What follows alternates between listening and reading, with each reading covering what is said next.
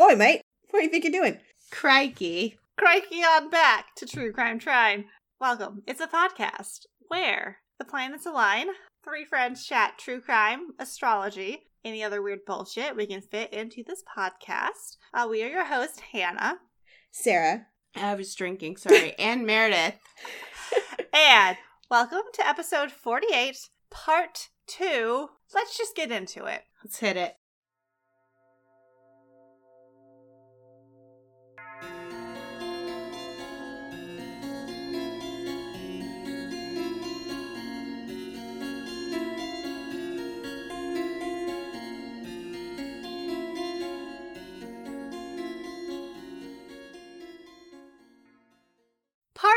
Two.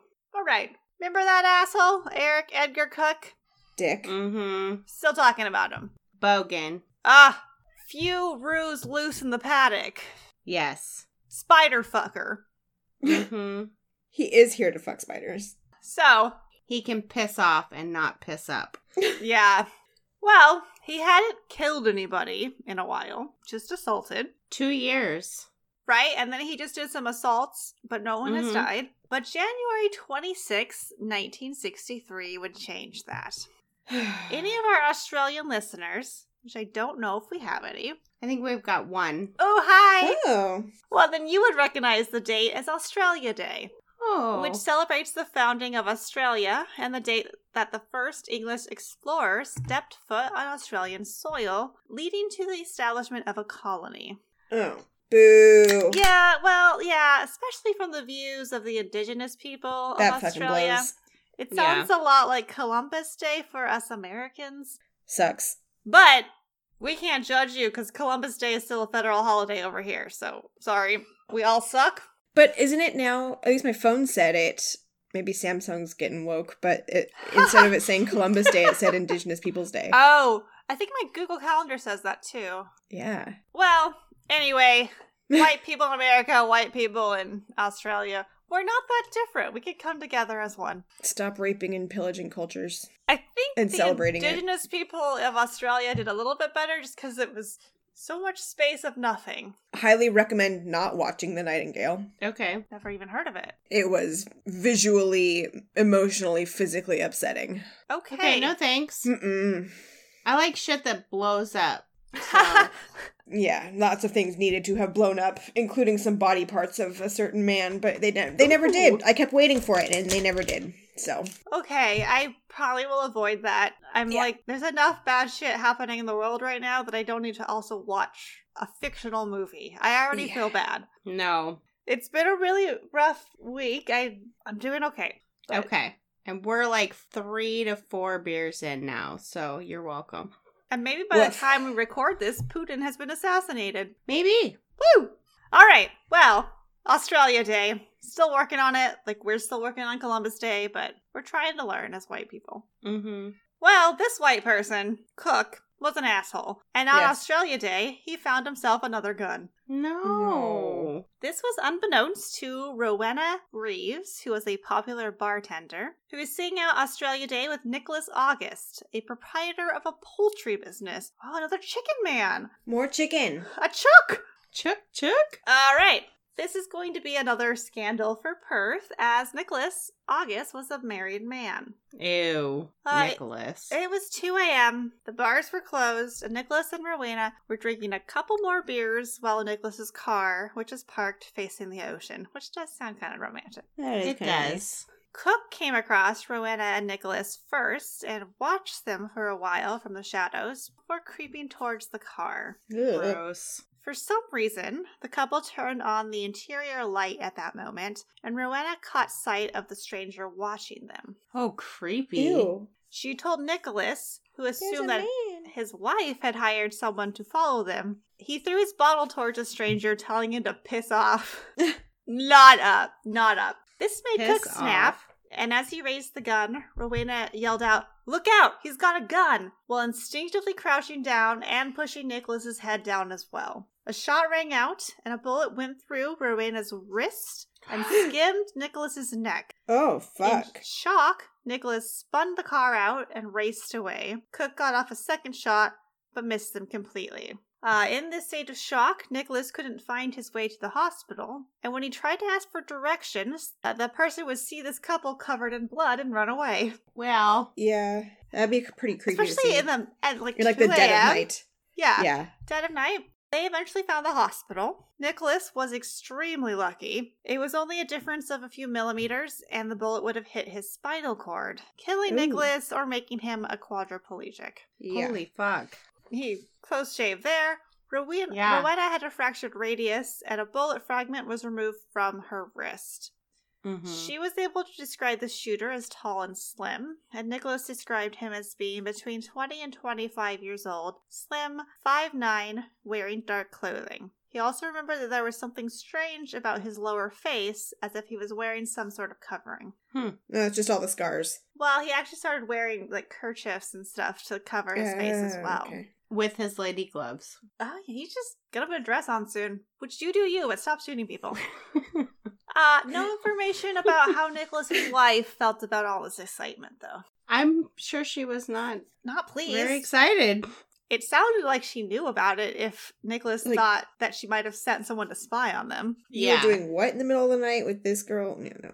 At the beach. Yeah. Well, the next victim would be 29 year old Brian Weir. Oh, a boy. Yeah, he was very content with his life. Everything was coming up Brian. He Aw. worked at British Petroleum as an accountant and was engaged to be married in three months. He's also fit and would have definitely put up a fight with Cooke, but he didn't get the chance. Cooke shot him as Brian was sleeping in his sleep out. Sleep out. Yes, his covered porch thingamabob. Oh, okay. Brian was scheduled to attend a surf rescue boat training at 7 a.m. the following day. He was much better at it than Cooke, Mm-hmm. but he didn't show up. And apparently, these different surf and rescue clubs compete in tournaments, and so there was a championship coming up soon. And so Len Bath volunteered to go check on Brian because they really wanted to practice or something. Mm-hmm. He found Brian hanging off the side of his bed, covered in blood, breathing slowly and heavily. Oh. Len panicked and raced back to the clubhouse, which caused all the club members to run back towards Brian, where they were clearly able to see the top left side of his head blown away. Oh, fuck. But he's still breathing? Mm-hmm. But they didn't like call 911 or Buddy. What is it? Zero zero zero. They called for an ambulance. Uh, I think Len fucking panicked, which fine. And then they came. They called an ambulance. Somehow, Brian's roommate had been able to sleep through the whole thing, which Oh, he was there? Could be me because I slept through multiple earthquakes. Brian arrived at Royal at the Royal Perth Hospital, Oh fuck. our favorite place. Mm-hmm. He was rushed into emergency surgery where neurosurgeons worked on his head for eight hours. Oh.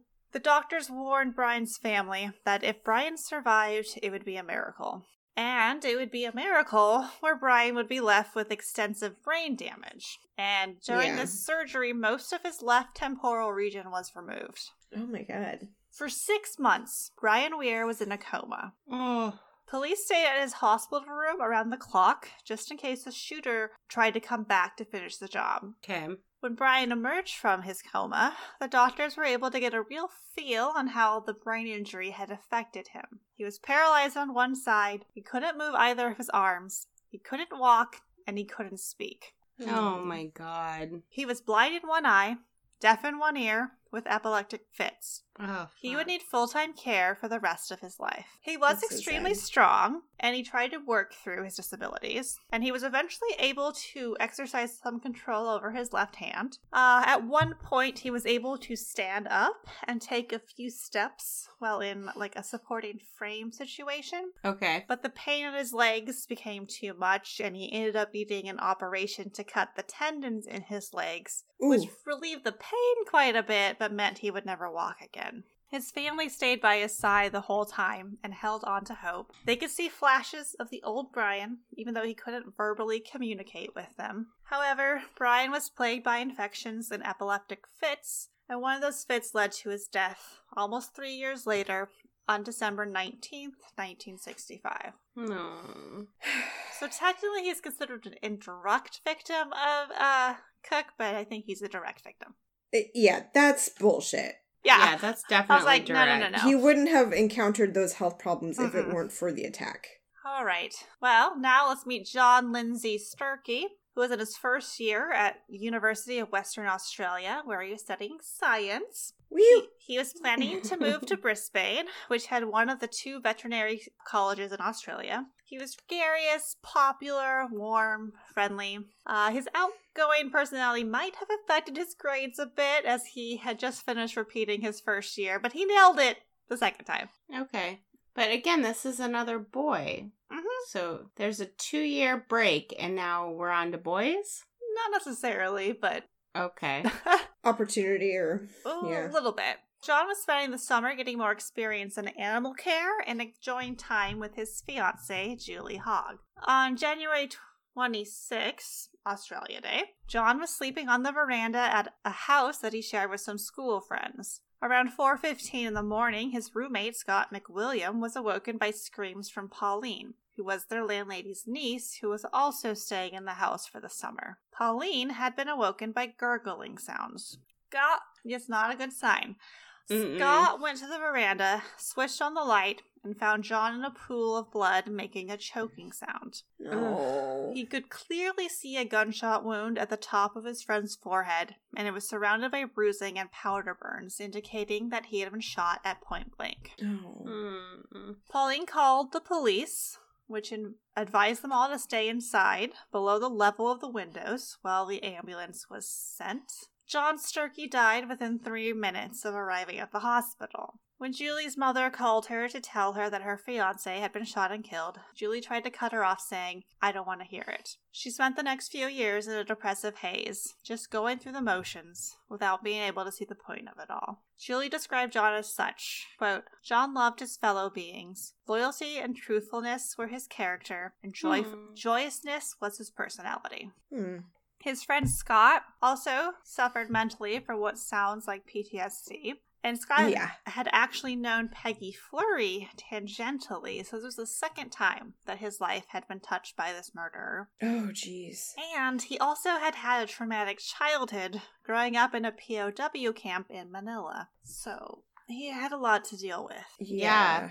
And Cooke wasn't quite done for the night. For his last target of the night, he just straight up rang the doorbell of a random house, ran back to his gun, and aimed it at the door. He was able to see a man throw on a red dressing gown and walk quickly to the front door. As soon as the door opened, Cooke fired and hit George Orman Walmsley, a husband and father, directly in the center of his forehead. Oh my god. His daughter heard the doorbell and then the gunshot and raced down the stairs to find her father lying in a heap. Oh.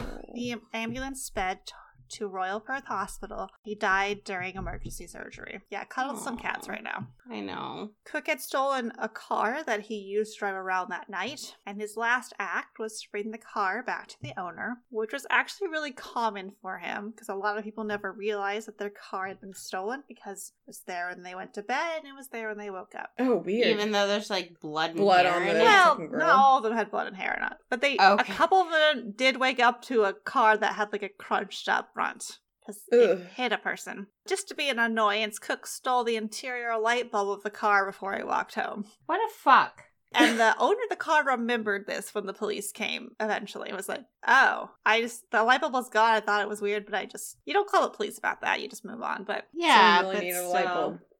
you're just like, oh, okay. Alrighty.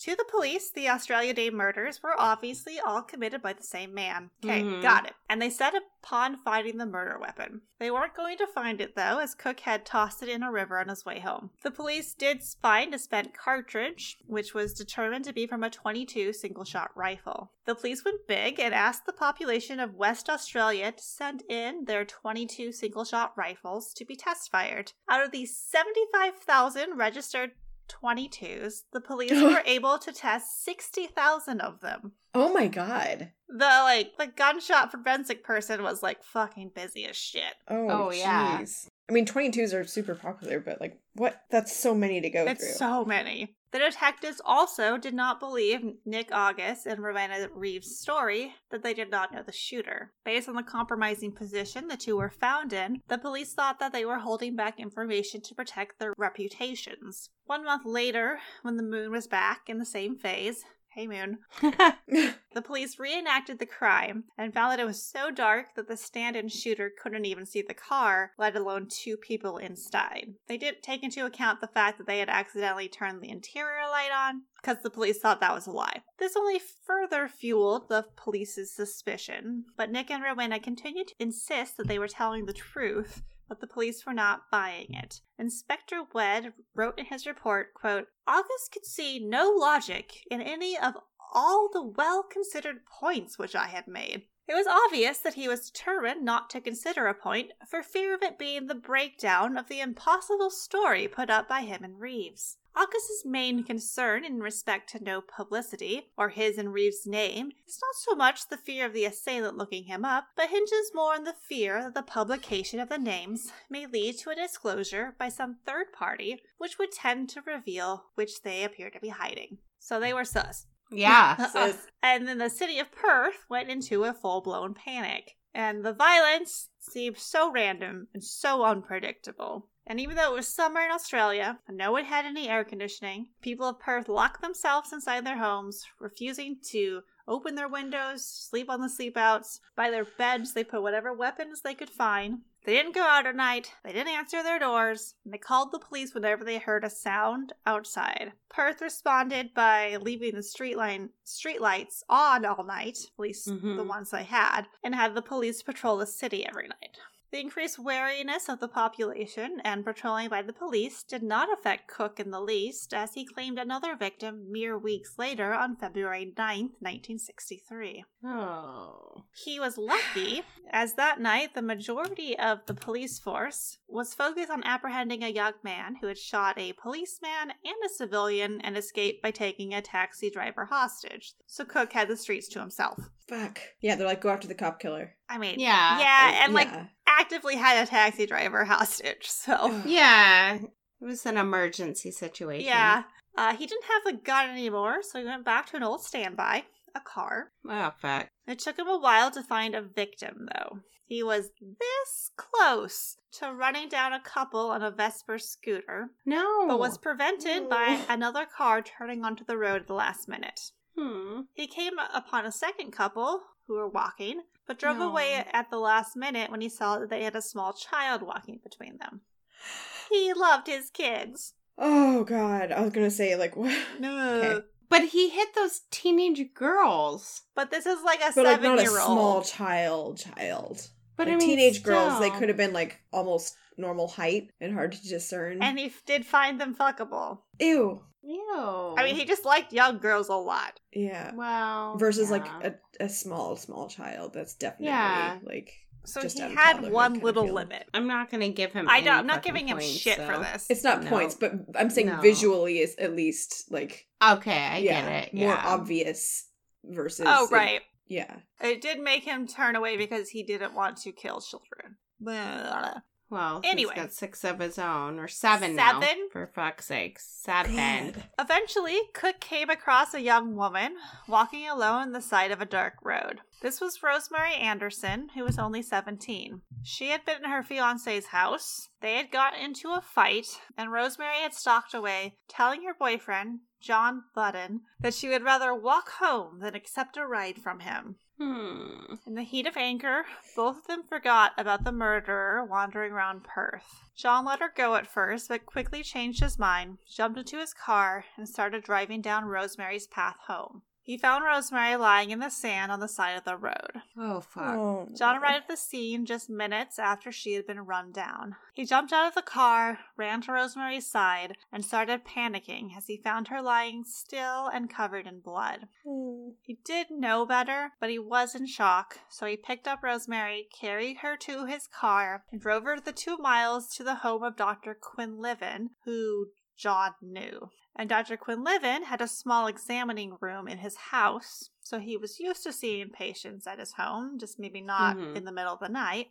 John and Dr. Quinlivan brought Rosemary to the examination room, and the doctor quickly diagnosed her with a head injury due to the unequal dilation of her pupils. He took her pulse, found it to be very fast, but her breathing was labored, especially due to the large amount of sand that was in her mouth. Oh, No. Dr. Quinlivan thought that she probably also had physical injuries and was in critical condition, so he called an ambulance and the police. Yeah.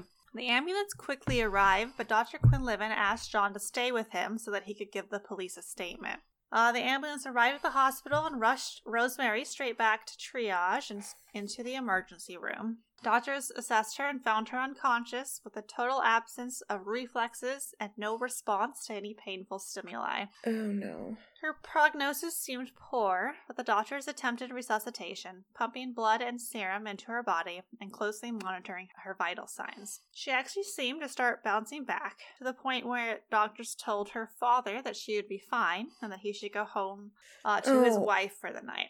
Hmm. However, Rosemary suddenly declined, and despite life-saving measures, died at 2:30 in the morning. Oh. So then he comes back, you know, the next day, like, cool, how's she doing? Dead. Died. Yeah. Oops. Oh, that's so sad. All right. In the meantime, Cooke continued to be a creep. He had been seen a couple of times, but was always able to talk himself out of trouble. And you weren't safe from his creepiness, even if you knew him. So Shirley Hunt lived in his neighborhood, and they chatted whenever they saw each other. mm-hmm. Cooke wanted a little bit more, and he liked to perv on Shirley, watching her through the window. Surprise. Yeah. Oh. At the last occasion of this peeping tom activity, Shirley's husband had actually saw him and chased him away. Good. Cooke assumed, though, and was correct, that Shirley wouldn't report him. And just maybe she didn't want to think all the way through this and come to the logical conclusion that her neighbor was a creep. But money had also been stolen from a jar in the kitchen, and clothes had been ripped from the clothesline and stuffed under the house. Ugh. And Shirley accused her nieces, who were staying with her, but they adamantly denied being involved. They're like, no, it's the creepy fucking neighbor. It's that fucker Yeah. that was watching you through the window. My guess is those clothes had to be washed again. Ew. Oh, yeah, 100%. Ugh. Or b- just burn them. Burn them. Snowdroppered. Ugh. Cooke had also shown up with one of his daughters at his workmate Arthur Reynolds' home. The Reynolds invited them in for tea, but Arthur's wife got bad vibes and kind of felt like he was just casing the joint. Good. You think? Yeah. Send him the fuck out. Three months later, the Reynolds children woke up screaming in their sleep out in the middle of the night, telling their parents that a man had been standing over them. Oh. Sheets and blankets were taken from the sleep out that night. No. After Cooke was arrested, Arthur thought back to another incident where he had been driving his parents home one rainy night and had almost been run off the road by another car. It was a rainy and wet night, so Arthur thought that it could have been an accident. But when he got home and told his wife, she told him that a car, the same make and model as the car that had almost hit him, had been sitting outside their home for most of the night before suddenly speeding away. No. Cooke also liked to talk about the crimes, but that wasn't really a red flag at the time as everyone was talking about the crimes. His workmates realized later, though, that Cooke had probably been playing a little joke on them when he said, quote, Whoever's doing these murders must be a smart cookie. No, no, no, no. No. No, because he's cook and he. And he goes by Cookie. Lots of people do. That's a nickname. Gross. No. Mm, Oh. I hate it. I'm not gonna look at cookies the same. No! I am because it's Girl Scout A season, season, up Yeah. here. See, I can't have them anyway because they have gluten in them, so I'm just like, fuck them all. Fuck all the cookies. All cookies are bad.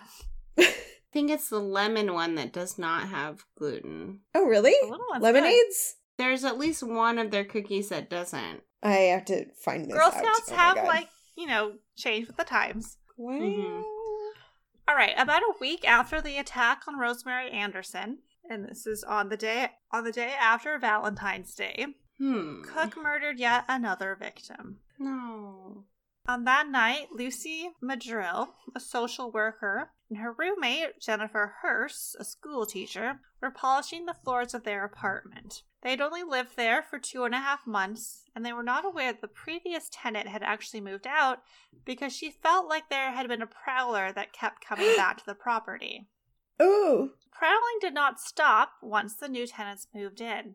Just three weeks earlier, Cooke had been in the apartment and had taken a bottle of beer. No. It's not clear whether Lucy or Jennifer noticed the beer missing, and I would probably just assume that the other one had drank drunk it. So Yeah, I know. It's Sure, like you yeah. drank it, and she's like, "No, you drink it." you Like, know, whatever. Yeah, one of us did. or I was drunk and I'm not keeping track of how many beers I have. Like, you know. Like right now. it's it's been a double long record night, and we don't know. We don't know where we are. On the night of February 15th, Cooke was able to enter the apartment easily as the two roommates had forgotten that they had propped open the back door while they were cleaning. Oh no. Lucy Madrill, 24, does have a connection to the Seventh day Adventist, but she was she was a good Ven- Bad Ventus. No, she was a good Ventus. Oh, okay. Oh, Uh, she originally wow. Yeah, she originally wanted to be a missionary, but ended up getting a degree in social work and was working with the Native Welfare Department, where she worked mainly with Aboriginal women and children, and was in the process of developing a non language intelligence test for Aboriginal people. oh, Okay. Huh. Cooke saw Lucy Madrill asleep in her bedroom and got quite excited. In his excitement, he fucked up and knocked a picture frame off of a dresser. Lucy Madrill jerked awake, but Cooke was not having it tonight. Before she could scream, Cooke punched her in the face and then grabbed her by the throat. This is gonna be a bad one, guys. He wrapped the cord of a lamp around her neck and strangled her to unconsciousness, planning to rape her once she was out. He went a bit too far, and Lucy Madrill died. Not Oh, one No, no, no, no, to no, change no. his plans.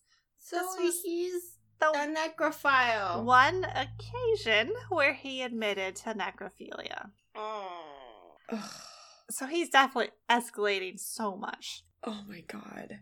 That's awful. He had seen Jennifer asleep in a different bedroom, but this crime had occurred with no sound and no blood. So Cooke thought if he could get Lucy's body out of the house and into the car that he had stolen that night, then he could dump her body elsewhere. So this is the first like removal of the body. Yeah. Yeah, normally he just leaves them. Yeah, or stages them at the scene. hmm Well, he didn't get very far, though, before Lucy's cat attacked him. Ah! Yes. The cat's like, "Fuck you, man, you sicko." And Cooke had away with dogs, but he could not handle a cat. No, Good. you can't, His cat bitch. was a very good boy named Mudguts, which I think is so cute. But it was a cat the last time too that like distracted I him from the noise outside. These cats. Cats, they're great. And he's Mudguts. Mudguts. Yeah, goodness. which is so Oh, cute. That is a good murder mittens, buddy. Mhm. Okay, keep that in your mind because this next paragraph is really bad. Faced with the cat, Cooke dropped Lucy's body into the neighbor's front yard. Oh, There was an empty bottle in the yard. Cooke picked that up, violated her with it, and then left the bottle in the crook of her arm to shock whoever came across her body. Oh my God. There was semen on top of the bottle, and this forensic evidence was sent to Scotland Yard, which had developed tests to determine blood type from semen. However, Scotland Yard was unable to find anything conclusive. Seriously? Yeah. The one thing that the Perth police were convinced of was that this murder was not linked to the Australia Day murders, as this crime was very, very different. But it is. I understand. I know. You mean It's so it's so different. I mean, I get it, but still. Oh. Four months later, on June 15th, 1963, Cooke broke into the apartment of another young woman. No. Carmel Madeline Reed, or Red, I don't really know, 20. She had just moved into this new apartment, finally getting out of the boarding house where she had been living and into her first apartment, which she only shared with two other women. Carmel had recently moved to Perth and worked in the education department at the university, doing statistical and clerical work for Dr. Bert Anderson, a senior lecturer at the college. Seems like a nice job. As I say, Mhm. looking for a job. Carmel shared her bedroom with Kathleen Ferguson, but on this night, both Carmel and Kathleen had two separate birthday parties to attend. Kathleen was celebrating her boyfriend's birthday and would spend the night at his parents' place, meaning that Carmel would have the bedroom to herself. Carmel had a great time at her friend's birthday party and didn't arrive home until 2:30. She had been dropped off by her friend's fiance, who had escorted her into the apartment and did a quick check around the house before determining that everything was fine and he went home. That's sweet. and Mhm. everything was fine. So, like, he wasn't wrong. Yeah. Carmel got ready for bed and did a quick tour around the house to make sure that all the doors and windows were locked. There was one window that she didn't worry about, as it was about five feet up and only two feet by one and a half feet in whatever shape. So it seemed Okay. like no one would be able to get in through there. Uh, She went to bed and was awoken two hours later by a rustling noise in the dining room. Mm. She called out from her bed, Is anyone there? Don't do that. That's like a horror movie. Well, she did have a third roommate who had already been asleep when she had gotten home, so it was possible that her third roommate was out in the dining room. It was not her third roommate, Mm. no. but it was Cooke. He was getting tired of women waking up, realizing he was there, and starting to scream. He grabbed an umbrella, which was the closest thing to a weapon that was near him, and went to her room. No. He shined his flashlight in her face, blinding her, before he started stabbing her with the umbrella. No. No. Carmen threw the blankets at him and ran out of her room screaming. It was dark, but Carmen could see that he tried to swipe her one more time with the umbrella before he ran out the door. The apartment neighbors heard the screaming and called police. Carmel had Good. abrasions and severe bruising on her chest and upper right arm, but she survived the attack. Okay. Real quick, like if somebody broke into my house, I have so much pent up aggression right now. I know. now. I'm like, because of I'm like, ready. I've got my I'm a half fucking- my I have a nightstand. I'm gonna knife by fucking my go for bed. blood. And I'm thinking That's about fucking buying a gun. Okay. I'd be like, motherfucker, you picked the wrong fucking Don't house. even fucking come here. Because I need to express this anger I've been withholding. And it's Yeah. not socially acceptable for me to do it on anybody else. Right? So but you broke you into my house. You can you can fucking take it. Yeah. Well, on August 10, 1963, the Dowds needed a babysitter for their eighth month old son. Their usual babysitter was sick, but she recommended her friend, 18 year old Shirley McLeod, which I believe is the brother who I spoke of at the beginning Earlier. earlier Yeah. because there were two McLeods, but they were spelled slightly differently.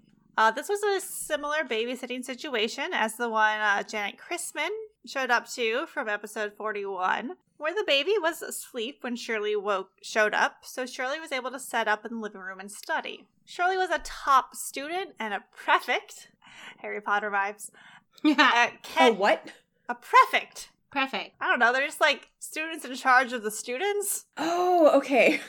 It's late, folks. It's fine. Yeah. Uh, so she was all of those things at Kent Street High School. She was a good basketball and hockey player and had won a scholarship to attend the University of Western Australia. She had a good social life and was casually dating a fellow student. Right now, she was mostly focused on her studies. Uh, Shirley had also made the acquaintance of John Sturkey before he had been murdered. She also had a connection to another victim, Brian Weir, as Shirley's father had known Brian's mother. Quick timeout. Hockey is not hockey in Australia. Field hockey? Okay, because I was like, it doesn't seem like, like an icy place. Yeah, it's not ice hockey, just to be clear, because I'm a big fan of ice hockey. I do like ice hockey a lot. I like when they beat each other up. They're very fighty. I love it. yes, it's the best. We go, gloves off.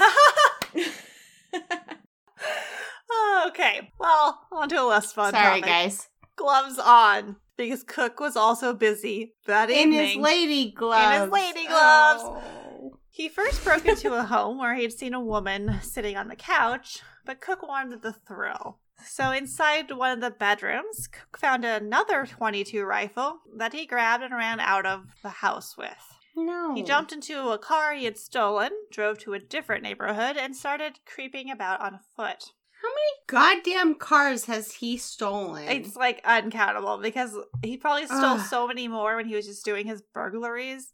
like one a night. I know, like he. Ugh. So he at least went out Fridays and Saturdays. It seemed like very consistently. Yeah. It was a stormy night with lightning and thunder, and this was in Cooke's favor as the noise of the storm would drown out any sound of a gunshot. Cooke entered the Dowds' home through an unlocked garage door. As he crept through the darkened hallway, he saw Shirley in the living room bent over her books. She was facing him, but she was looking down at her book, so she didn't actually see him. Cooke took aim with the rifle, shot her, Mm. collected the Mm. cartridges, learning from that Australia Day mistake, and drove Oh. away. Since he had retrieved the cartridge, Cooke thought that he could keep the rifle this time, and he hid it before he drove home. So he didn't dispose of it. And when he got home, it was 1 a.m., but his wife was still awake. I can't believe they're still fucking married. Mm-mm. He told her, I'm home, but just late. He's acting normal, like nothing had happened, but she could see that his clothes were wet. Well, it was raining. The Dowds arrived home at 2 a.m. after a great night out and were completely blindsided by the scene that they walked into. Mrs. Dowd Yeah. had gone straight to her son's room to check on him, and it was Mr. Dowd who walked in on the bloody scene. Shirley was dead. Mr. Dowd raced to his son's room, slammed the door, and pressed his back against it, because he wasn't sure if the killer was still in the house. It took a while before he crept out to the telephone in the hallway and called the police. Hey, smart move. Mhm. Like, get in protect your protect family. your he could have been around. Six month old. Right? In quick timeout. So, in the six years that this guy has been doing this shit, if he was working on Saturday and Sunday, it would Oh, be no. a total of 624 cars that he stole. Also, he worked a he walked a little bit.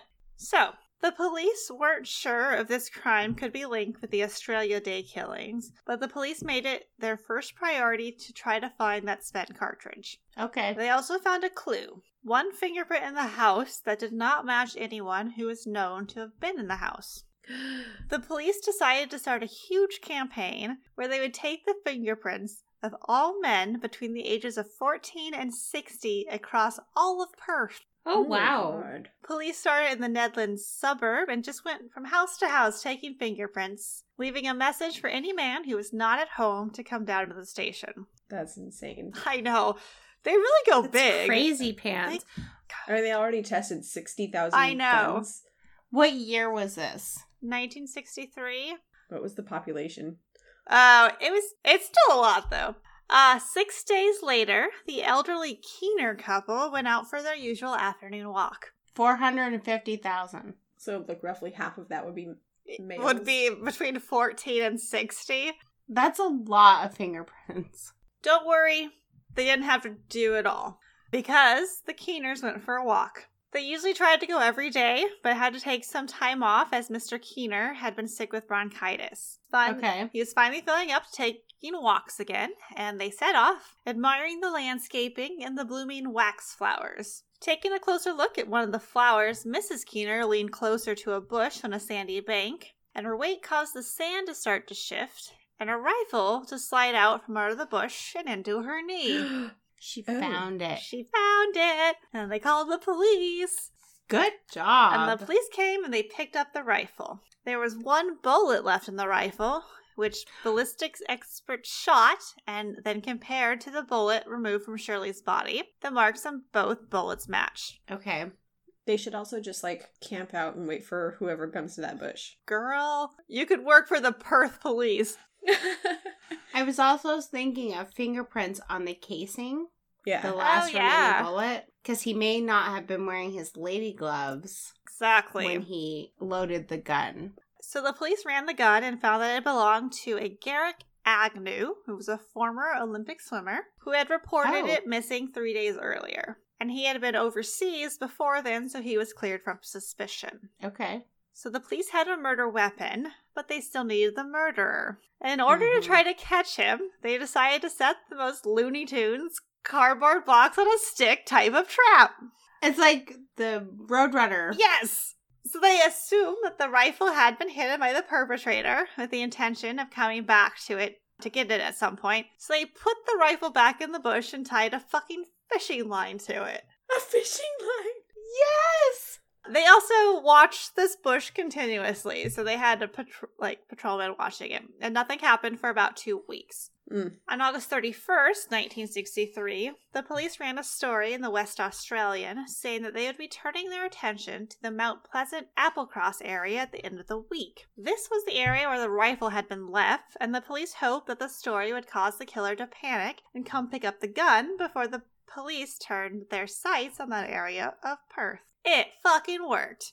That very evening, the two officers on patrol took down Eric Edgar Cooke as he was trying to retrieve the rifle. About fucking time. Cooke was wearing women's woo. gloves and a pair of women's panties was found in one of his pockets. Oh, for fuck's Ew. sakes. They also found a cutout from the July 12th newspaper's social column about a wedding taking place on August 31st, which was that very night. That was circled and an address was written next to it, so he was prowling with a purpose.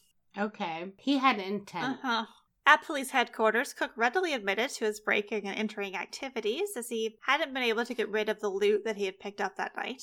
But he denied any connection to Shirley Mc- McLeod's death. He told them that he had seen the gun the previous week when he had stopped to adjust the load in his van, and that he had come back tonight to pick up the gun so he could sell it. Oh, yeah, yeah. The police told him that he must have been an idiot because the gun was found under a bush on an extremely steep street, which is a dumbass place to adjust the load in your van. yeah. Yeah. Cooke quickly changed his story, but Bullshit, Cooke. He's so full of shit.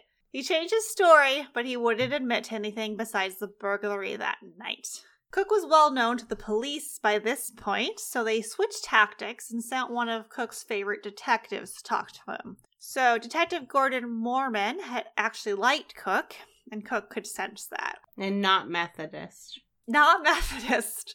Actually, Sorry. it's not clear. Uh, but Detective Mormon had first met Cooke when Cooke was a teenager and learned about all of his upbringing, and he was a very sad sack of a case at that time. Dealt a pretty bad hand, to be. And Detective Mormon was naturally kind and polite to everyone, including criminals. And they had even run into each other a couple times outside of the police station when they would randomly attend the same football match, which is soccer, and chat together. Okay. The police also went to Cooke's household at 8:15 in the morning to speak to Sally, his wife. Mm-hmm. They did ask her whether she was pregnant before breaking the news.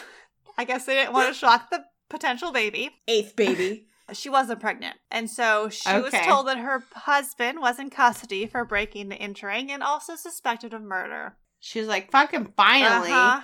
They told her Seven kids later. Oh, fuck, I know. They told her that Cooke had said that she would confirm his alibi for the night of Shirley McLeod's murder, but Sally finally snapped. She's like, fuck no. She told the truth. Even if he was home, I'd say he wasn't. Fuck Get him out of my fucking hair.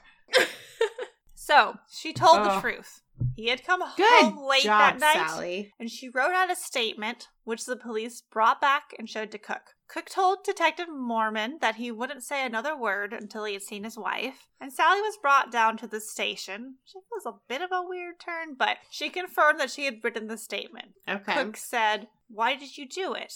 To which Sally replied, Because it is the truth, Eric, and you know it. Cooke asked, What do you think I should do now? Sally said, That's up to you, Eric. I would really. have said, go fuck yourself, Eric. Uh, yeah, Eric. Drop the bar of soap, Eric. Yeah. This, plus the forensic evidence presented to him, calls Cooke to finally crack, reach over and take a pen out of Detective Mormon's shirt pocket and write out his confession. Oh, I was like, stabbed himself in the eye. no, he it. just liked to invade personal space a little bit. No. Ugh. He was touchy. He's a little touchy. yeah. He admitted to shooting Shirley McLeod, McLeod, but didn't rem- but said he didn't remember anything about it because he had blacked out. He was charged with the willful murder of Shirley McLeod that evening. The police were also certain that Cooke had committed the Australia Day murders, but since he had used a different gun, they couldn't physically link him to those murders. So, over the next few days, the police drove Cooke around the city of Perth, and he helpfully pointed out each and every house that he had ever broken into, and he also Oh, maintained an accurate tally of what he had took from each house. And so he basically had a photographic memory when it came to his crimes. He's like, that one, that one, not that one. And he was like, not that like one, that I one. took 17 pounds from that house. I took 11 shillings from, like, he, and they went back and they asked the people in the house, and they were like, oh, yeah, I did lose 11 shillings, whatever. Okay. Jesus. Uh, but he wouldn't Wow. admit to any other murders until the second day of this crime tour. Over lunch, one of the detectives told Cooke straight up, quote, Cookie, you're going to hang. There's no two ways about that. You'll go to the gallows as a bloody coward for the way you shot these people. Mm-hmm. Wait, they still did gallows back then? Oh, yeah. Mhm. Your wife and your kids are going to be reading history about you as a cowardly mongrel who went to the gallows without letting the people know exactly what you've done. Ooh, I like it. So, what are you going to do, Cookie? Go like that? or go there like a bloody gentleman and clear the air and let us know all about it. Ooh, good point. Uh huh. Was that Mormon? No, that was a different rando. Okay. That was Methodist.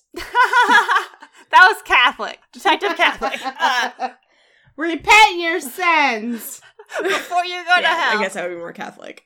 Cooke stopped eating his curry, reached over to grab another pen out of the officer's pocket. Can you imagine though? You're like sitting there and he lunges towards I you. I would just be like, Ugh. I would have stabbed him in the eye. Well, if you did that, he would not have been able to write out his confessions for the Australia Day murders and assaults. Well, he already had one pen. Hand it to him. I know. Stop just to grabbing it you. out of people's shirts. Be like, hey, hey, hey, Stop. stop touching me. Bubble. There's a bubble here. Bubble. I finished all my alcohol and I'm very drunk right now. I'm too full to finish the rest of my alcohol. I'm gonna finish this beer, but I don't think I should open another one. So here we go. When asked why he did all these things, all he kept saying was, "quote I just wanted to hurt somebody." Rude. Rude dude. On September 3rd, he was charged with the willful murder of John Lindsay Sturkey and George Orman Walmsley. Just the dudes? Well, this is the uh, Australia Day murders. Oh, Oh, okay. The uh, attempted murder of Nicholas August and the unlawful wounding of Rowena Reeves. Okay. Cooke was also able to take the police to where he had tossed the Australia Day rifle in the river, and divers were able to retrieve it. Wow.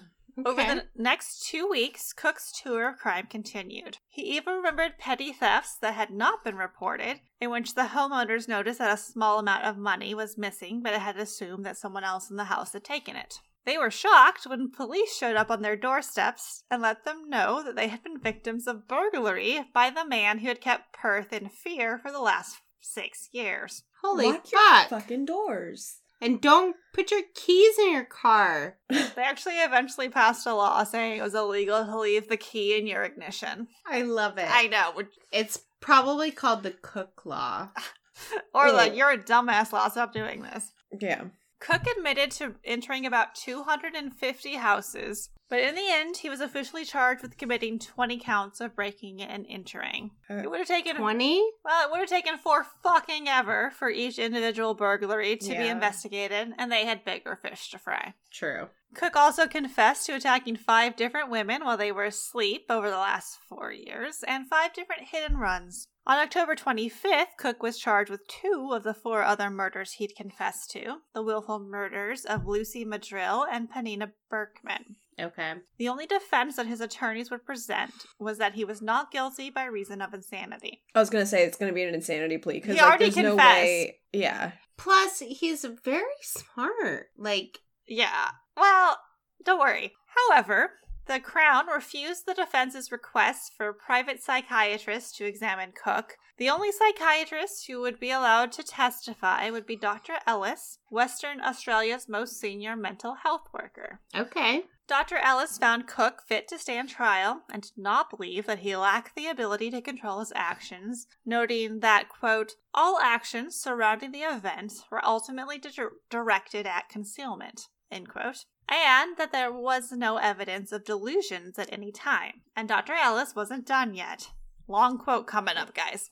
Okay. Let's hear it. The crux of the problem appears from the test to lie in his conception of the world around him and his place in it. This conception is dominated by his dependency, uh, which are so strong as to be insatiable, and he has built up a fund of frustration. People are divided into those who can or should meet his needs, and the others with whom he has no social contact. His relationships with people are essentially exploitative. He both needs people and fears them. The latter because they might decide not to accept him as he wishes to be accepted.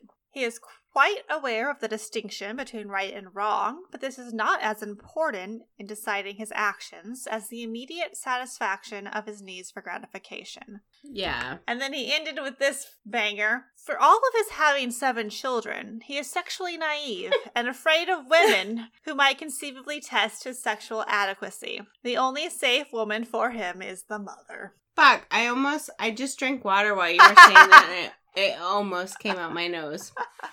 He's a two pump chump who Yeah, can't yeah, yeah. help yeah. anyone Yeah, else. yeah, basically. yeah. Oh, fuck. Otter agrees. Thank you, Otter.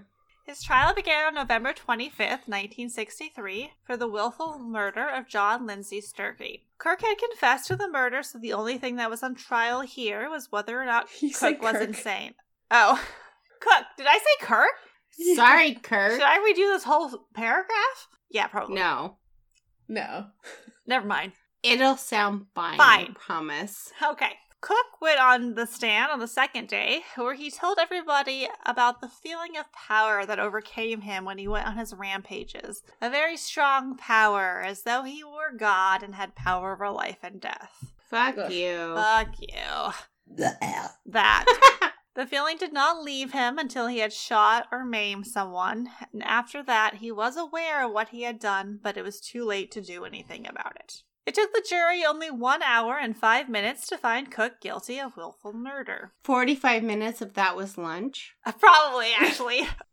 uh, Mr. Justice Virtue was back again, and he Yay, told the virtue. I know. He told the court that quote, I have no doubt that was the right verdict. And then there's just weird Australian court stuff. He then ceremoniously put a black cloth on his head and pronounced the death sentence. yes. What is the He is black probably cloth also for? wearing a wig. Yeah, one of like Maybe. those old powdered Right? wigs. I- And it's like still, it's still the the crown. it's still the right? crown, so yeah. Cooke thanked the judge and smiled as he left the courtroom. Back to his prison cell? Yes. Okay. Since he was sentenced to death for John Sturkey's murder, he did not go to trial for any of the other charges. okay. The Daily News wrote an editorial calling for the fullest inquiry into Cooke's other crime so that details would be made public. However, it was not the state's practice to pursue further trials once a person had been convicted of willful murder, which I kind of understand from the state's perspective, but Sure. it also left the public and many of the victims and their families unsatisfied. mm-hmm. This was especially awkward because the police did not do a great job in conveying what they had learned from Cooke's confession. So at Mhm. this point, the public didn't even know that Cooke was responsible for the hit and runs. Oh, Oh. fuck. Uh huh. The police did contact most of the victims. Uh, but when they decided that Cooke was too fuzzy on the details for some of them, they changed that to a false confession. And this Oh, happened to Alex okay. Donkun, the nursing student who had been attacked. yeah. Uh, the police also never spoke to Molly McLeod and her family, leaving them to continue to believe that she had just fallen out of her bed for some reason. No, you did not fall out of your bed. She'll, she does get to learn. Okay. Some of the victims also wanted to have their day in court in order to clear their reputations from the mud that had been slung on them during the investigation. Oh, fucking yeah. Jill Connell, the teenager who worked at the ice cream shop and was hit by Cooke's car, especially wanted this opportunity as she was the victim who the police believe had actually stolen the car with her boyfriend. Right? So the police initially did contact Jill, and she was elated to finally know what happened that night and be able to completely clear her name with her mother. I just want to pet Otter right now. He's so sweet. However, He's being very snuggly. no one else believed Jill, and after she had not heard back from the police, she called them and asked when the trial would be, and she was told that there would be no trial. Fuck. Oh no. To break up the monotony of jail, on September 25th, 1964, Cooke's parents visited him in prison. It's the first time in 13 months that Cooke had seen his father. The visit started off okay, but quickly devolved when Vivian told his son, quote, I've been told that you would have shot me if you could have found me. But it would have taken a better man than you, unless you had got me in the dark like you did the others. You never give Wow. it you never gave them a chance. This is why I feel so bad about it. Is a bit self righteous coming from an abusive drunk who had literally nearly killed his wife a few years ago. Yeah. Ah, and Cooke felt the same, telling his father to quote, go and get fucked. Piss off. Piss off! The prison guard quickly ushered his parents out of the visiting cell while Cooke shouted, Open this door and let him in. I will murder him. Then he told his mom, Thanks for coming, and told his father, Goodbye. I will see you in hell. So Well, that's fair. that's fair. After his parents had left, the prison guard told Cooke that he should be ashamed of his language. To which uh, Cooke flew into a rage where he started bashing his head against a wall until he was sedated. Which and honestly like, fair. Buck, buck, buck, buck, buck, Fair. buck, buck, buck. Yeah. On October 14, 1964, the state government announced Cooke's execution date as October 26th at 8 a.m. Hang him high. He turned to the Bible, as the convicted often do when facing their death, and conversed with the prison chaplains, Reverend George Jenkins, the Methodist from the first Methodist. episode, and there's also a Reverend Ralph Thomas. His mother and his wife visited him one last time on October 25th, but his father declined, making a statement to the Daily News instead, saying, quote, It will be a good thing when the whole episode is over. Perhaps then we will be able to settle down to something like a normal life. End quote. So, not a man prone to self reflection. Okay. His last meal was a roast and plum pudding. Oh. And I've never had Okay. plum pudding, but uh, Google Images doesn't make it look super great. I do love plums though, so I'm interested to see like Like a kahootie or like a cobbler, but like a plum pudding looks. I don't know. I would need to see a recipe. Yeah. Well, he had a roast and a plum pudding. Okay. Otter just coughed. He was just like, I don't want that. I fucking hate plum pudding. Thanks, Otter. at like 118. it was like a little. He did decline the offer of whiskey, which I would not have done. no. He did remain very calm and accepting of his fate because he said that death was better than life in prison, which is a little unsatisfying, but it does provide definite closure for the case, so it's kind of a wash there. He also claimed that he believed that he deserved to pay for his crimes. Yeah, you do, you fuck. At 7:59 a.m., he was taken from his cell and walked 47 steps past the flogging triangle, which the prison just had for some reason. Oh, they couldn't stop off there for a little bit? No. Into the gallows chamber. Uh, there seemed to be a dedicated hangman that served all the prisons in Australia, and so he was flown to Perth under the fake name Mr. Wilkinson. He Okay. was a consummate professional and determined that the prisoner who weighed 126 pounds with clothing required a 6 foot 8 inch rope in order to ensure a quick death, with a clean broken neck. The hangman placed him on the trapdoor, put the noose around his neck, covered his face with a hood, and pulled the lever. Boom! Pull little at crunk.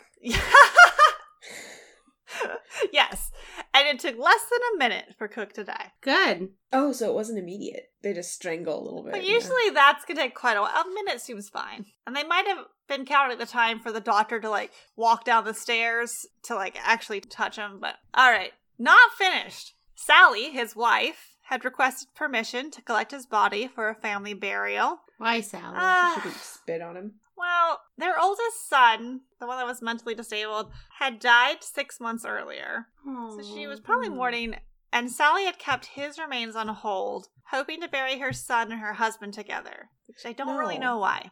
No. That guy needs to like just be Right. fed to the sharks. His request was denied, which I think is for the best for the son. Good. Yeah. His body Mhm. was buried in grave number 409 of the prison cemetery, and he was actually buried on top of Martha Rendell, who had been hanged 55 years earlier for the crime of killing her three stepchildren. Well, there you go. Martha was the only woman who was ever hanged at Fremantle Prison, and Eric Edgar Cooke would be the last person to be hanged there. Interesting. Cooke spent the last 15 minutes of his life with the prison chaplains, and he made his final confession. He took the Bible out of one of their hands, touchy to the last, and made his dying confession, saying, quote, I swear before Almighty God that I killed Anderson and Brewer, end quote. So, this story's not quite done. Sorry, y'all. oh my gosh. We're getting there, okay? Uh, but there were two people who were in prison for crimes that Cooke had committed. So Jillian Brewer was that socialite who had been murdered on December 19th, 1959. Uh, that case remained unsolved until more than a year later, when a man named Darryl Beamish was arrested and charged with crimes of a minor sexual nature against young girls. So he basically groped for girls. Pedophile. Yeah. And he was sentenced to six months in jail. not enough. Eh, well, don't worry. Castration. Well, let it happen. Yeah.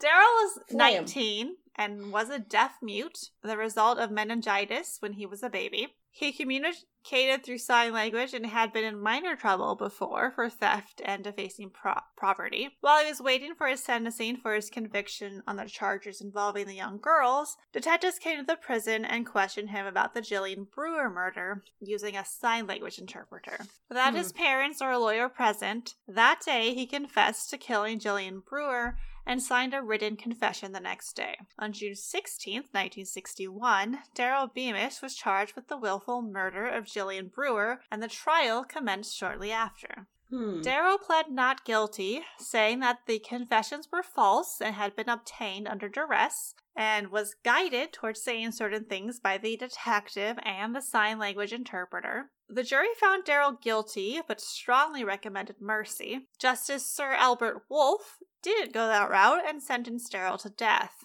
He was taken to death row, where he is kept alone in one of the condemned cells. The morning after the sentencing, Dale woke up and wrote, quote, I worried my mom and dad, and also, quote, What for here? He did not understand that he had been sentenced to death, and also asked a guard, quote, How many weeks I stay here? And, quote, I will have Mary with Kay five months. Nice girl. She is 22.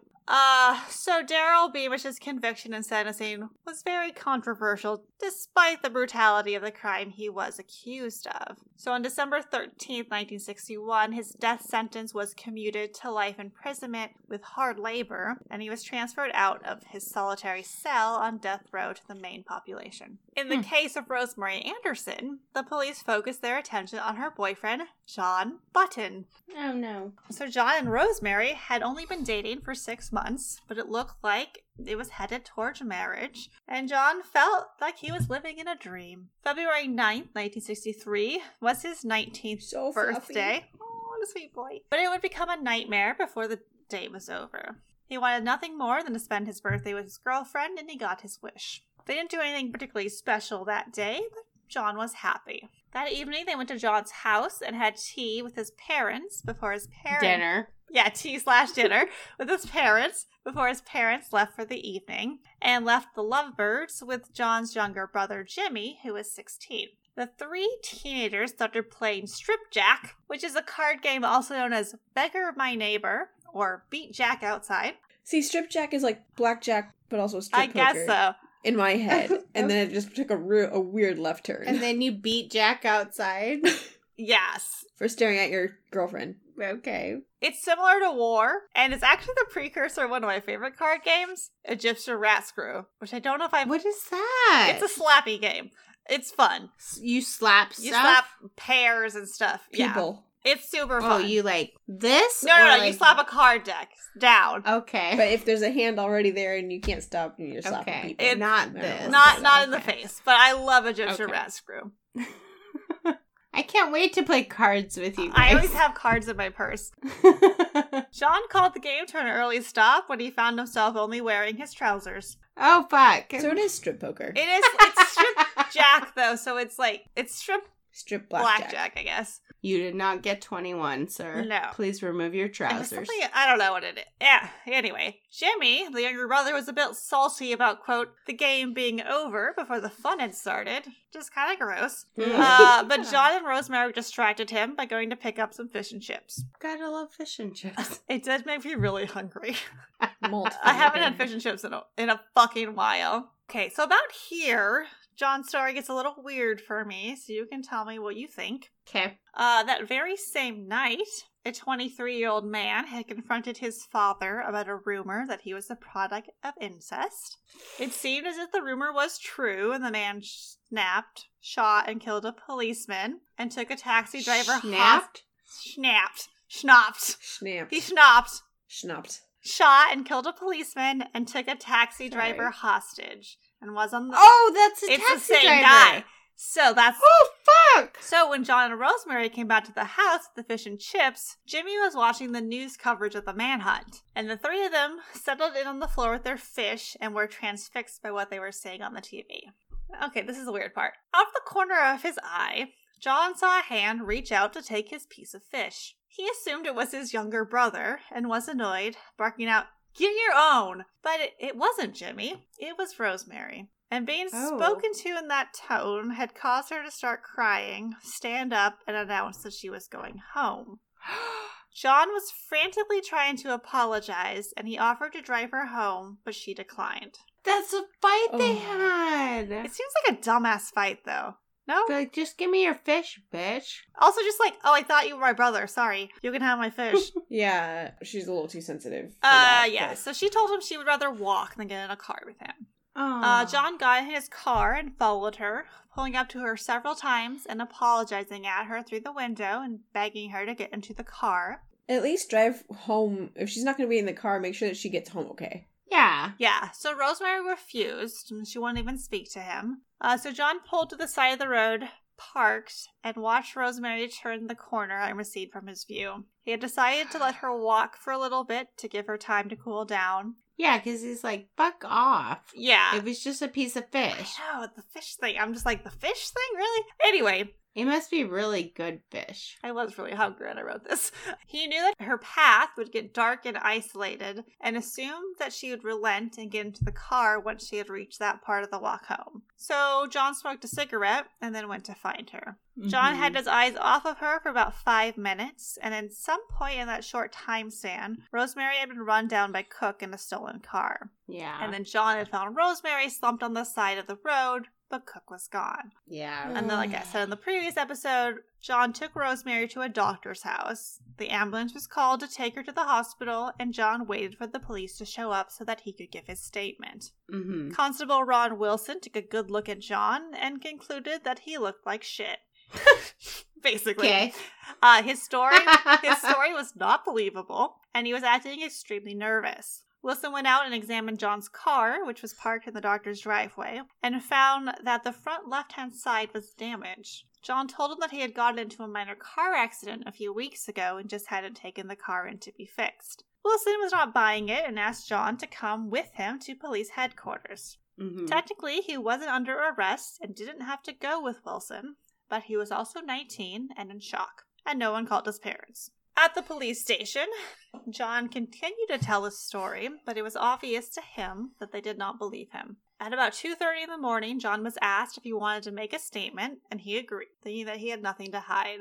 A detective Deering typed it up, but did not believe it at all. John kept asking for information about Rosemary's condition, and about 3 a.m., he was told that Rosemary was dead. And she actually was. Mm. This wasn't a police tactic. Yeah. Uh, he was completely shocked, threw up, he was quickly falling into a deep despair, and he did feel like this whole thing was his fault. So when the detectives asked if he wanted to give another statement, he performed and gave them what he wanted. John Button was charged with willful murder and went to trial on April 29, 1963. His defense team was skeptical at first, but were now firmly convinced that John was innocent. His confession had been coerced, and although his car did have some damage, it didn't seem to be what you would expect on a car that had actually hit, killed someone. Sure. Uh, John's lawyer thought that if he would plead guilty to manslaughter, then he would probably only get 10 years in jail, but John refused. He would not plead guilty to something that he hadn't done and was prepared to face the death sentence. The prosecution also didn't seem too psyched about going for the death penalty in this case, with one of them personally believing that the charge should have been a lesser one, like dangerous driving causing death. Hmm. Detectives wanted the second confession to be thrown out.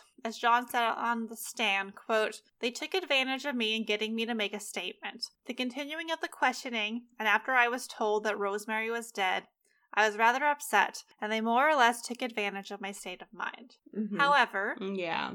the detectives that took this confession were unwavering in their description of that night and were unsh- unshaken by a very tough cross examination. So, in the end, the judge ruled that the confession could stay in and that he saw no impropriety in the manner of its collection. Ugh.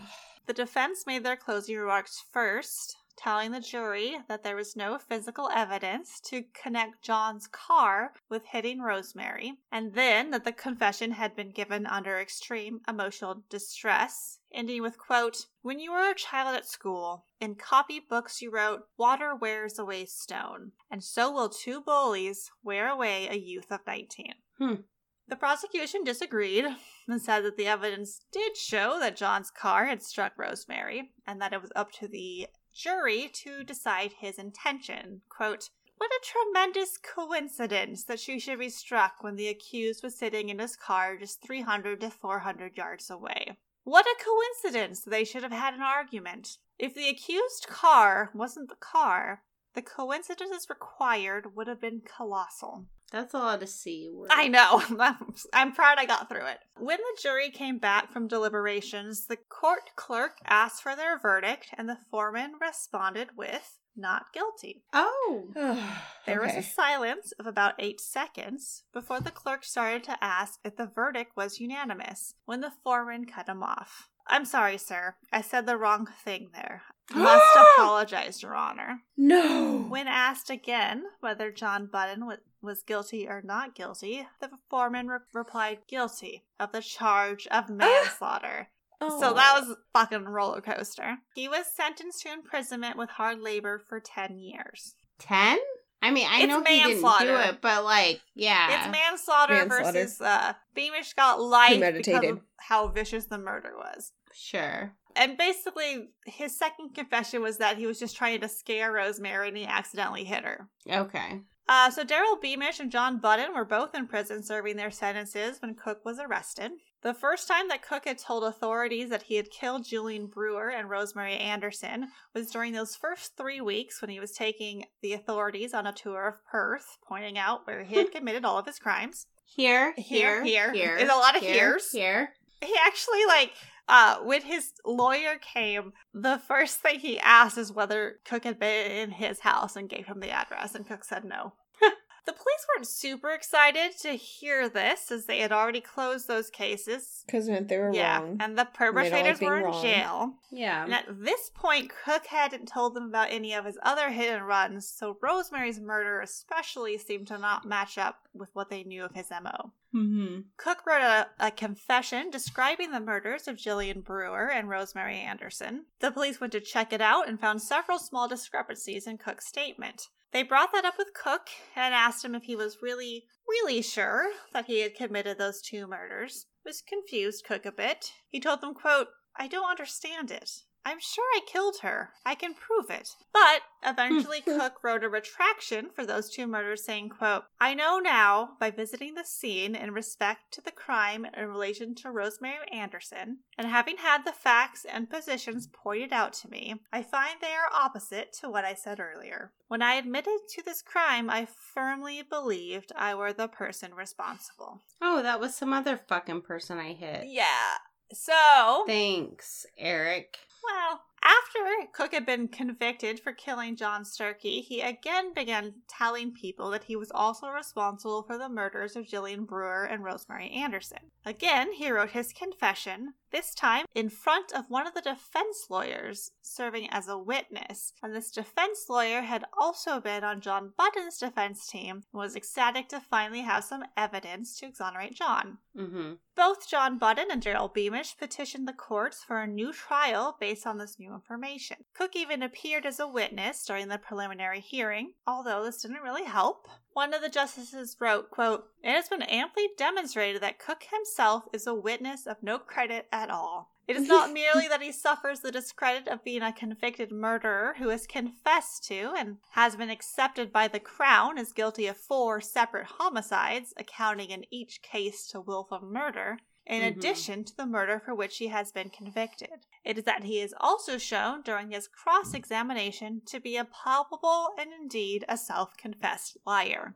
Mm-hmm. Both appeals were declined. So, at Cooke's last gallows confession, Reverend Jenkins was 100% sure that Cooke had killed both Jillian Brewer and Rosemary Anderson, telling Cooke's wife, quote, he was virtually on the gallows. It wasn't going to delay his hanging at that point. He had nothing to gain, only the opposite. He was terrified that Button and Beamish might try to take it out on you and the children. So Cooke confessed to 20 murders and attempted murders. The only ones the police didn't believe were the Anderson and Brewer murders and the attempted murder of Alex Duncan. And if Cooke had wanted to claim as many murders as he could, there were two unsolved murders in Perth at that time. One of them was even a hit and run that he could have confessed to, but he did not. Okay. Hmm. Well, maybe that's the one he mistaken for the other person. Well, no.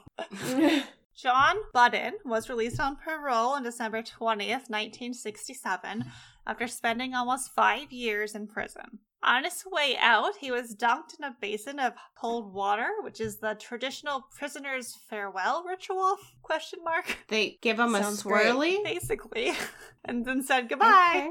Uh, with the help of the parole board, he got a welding job, and on November 9th, 1968, he married Helen Featherstone, whom he had met at his ballroom dancing sessions. He also did get psychiatric treatment, but John still suffered from a series of deep depressions and mental breakdowns for nine years after his release. And he still has regular nightmares where he believes he's in prison again and will never be released. Darryl Beamish was released after 15 years in prison. I got the majority of the information for this case from the book Broken Lives, written by Estelle Blackburn. So, Estelle had been a political journalist, and in 1992, she was the press secretary for the Premier of Western Australia. Oh. She also went to a dance class every week and danced with the same partner every time. And then on one night that she was about to go dancing, she got a call from a friend of hers telling her that he had been arrested but that he was innocent. So Estelle called her dancing partner and told him that she was not going to be able to make it that night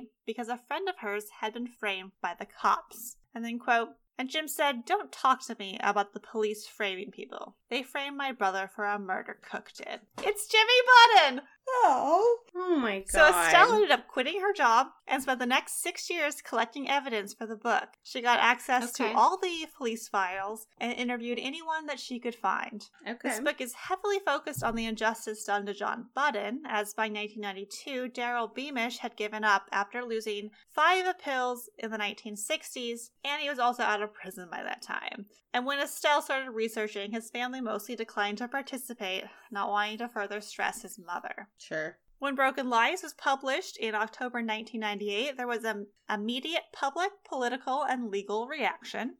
On Mhm. August 14, 1999, the Western Australian government granted John Button a new trial. Darryl Beamish's sister then approached Estelle asking for help to have Darryl's conviction re examined, and in June 2000, Darryl was also granted a new appeal. They were both represented pro bono at these trials, and in both cases, the judges reversed the original decision, and John Button and Darryl Beamish were officially cleared after 40 years of being convicted. Holy Wow. fuck. One of the justices wrote in his decision, quote, The success of this appeal so many years after the conviction is a poignant and fundamental reminder that justice has no use by date. One can only admire the fortitude with which they have borne the burden of this unjust conviction for the past 38 years. Mm-hmm. The end. Okay, let's hit this shit quick. Sorry. Sorry, not sorry, but like this is gonna be a lot. This was phenomenal. This is so good. But I gotta get up at four. I know. I've got to pee Oh, yeah. again. I know. So we're gonna Let's close it we're out. gonna hit as- astrology real quick. So this episode is going to air on March 14th, and I've got a few things. Sarah, do you have any astrology for this I week? got nothing. Okay, so let me hit this shit real quick. So on Thursday, March 17th, Mercury in Pisces is going to be sextile with Uranus and Taurus. Again, sextile is at 60 degree aspect. And this is going to be a day that we have a little bit of psychic awareness, right? That little like inner juju that the Pisces Little gives us. voice. Thank you, Sarah. Our mm-hmm. intuition. Yeah, Yep. that. Oh yeah. Exactly. So on this day, you are going to just have kind of like extra spidey senses, if you will. It may take you to some interesting discoveries, and you might want to consider taking the road that's less traveled. So that's going to be kind of a fun, adventurous day. Just if it's the less traveled, I don't know. Keep an eye on those headlights. True. Oh, those yes. fucking headlights. Mm-hmm. And then on Friday, March 18th, we're going to get a full moon in Virgo. Yay! After dreaming in our dreamy Pisces, Get practical. right? You're going to be a little bit more practical. You're going to be a little bit more organized. So, this is a day to kind of make your dreams become a reality. Coalesce. Yeah. Yeah. And then also on the 18th, Friday the 18th, the sun in Pisces is going to be sextile with Pluto and Capricorn. So, Ooh. Sarah Hannah, Hi. this is a So, strong aspect that increases our power and determination. And as long as we don't abuse the power, we will find ourselves to be very successful in our en- endeavors. And then just a few more. Saturday, March 19th. I know this is a week of a bunch of shit. Sometimes nothing happens, and other times a bajillion things happen. I know. Right? So Saturday, March 19th, Venus and Aquarius is going to be square with Uranus and Taurus, so want want. This is a very tense aspect that's going to have us kind of like anxious. So just be wary. Saturday, March 19th is going to be a day where that anxiety, that internal anxiety is going to kind of rule our day, so it might be a good day to stay home. I will have just finished grading probably all the reports for the quarter. Stay home, have a drink. Yeah. By yourself, take And some then- time. On It's Sunday, the start of spring break. Yeah. March 20th, um, the sun is going to enter Aries. Hi, Mom. Oh, Pearl. So we're going to kind of end that dreamy Pisces energy and we're going to start to get into this kind of more intense and passionate. Great balls of fire. Yeah. Yeah, Aries energy, which is it's a good thing. And then also Mercury in Pisces is going to be conjunct again, that's you know when the the two planets are in the same alignment with Jupiter and Pisces. So this is going to be a very gentle aspect, but it's going to allow us to stay quiet but alert to our surroundings and obtain that information that you gather during that time. So I'll leave that as that. And then for a quick, quick, quick closeout, just talk to us. We'd love to hear from you. We're not picky. Let us know if you saw any Pisces in uh, right? uh, Cooke because I did not have time to actually go to astrology as I wrote this monster. no. And such a good monster this was. But hit us up on Twitter at True Trine, on Instagram at True Crime Trine, on Facebook at TCT Podcast. You can email us directly at True Crime Trine. I can't even talk.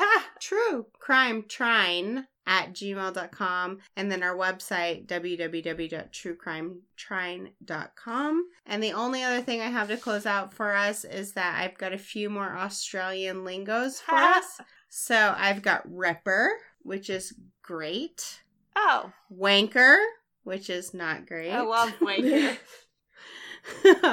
slab which is basically like a case of beer oh, I like that. which i really Slab. like Yeah. fair dinkum which is true or genuine Fair dinkum. and and then mates rates so that's when you get a discount Mates, oh, like a buddy discount. Mates rates. Aw. and then my favorite was chuck a wobbly which is throw a fit and i'm totally going to use that with my child You definitely said you're Chuck-a-wobbly. chucking a wobbly right now. You dinkum bogum. right fair dinkum Fair dinkum. Fair dinkum. Whatever. yeah Oh man. and then for uh, all of our listeners we piss up we want to party with you for all of our non-subscribers non-listeners you can piss off So there you go. That's my Australian extra verbiage. Awesome. All right, bye. Bye. Bye.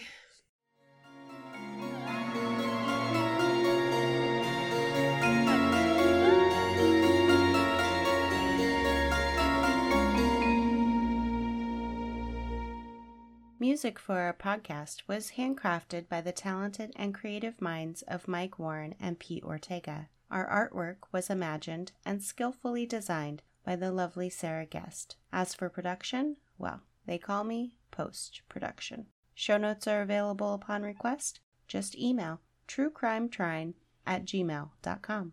Join us again next week for another tantalizing episode.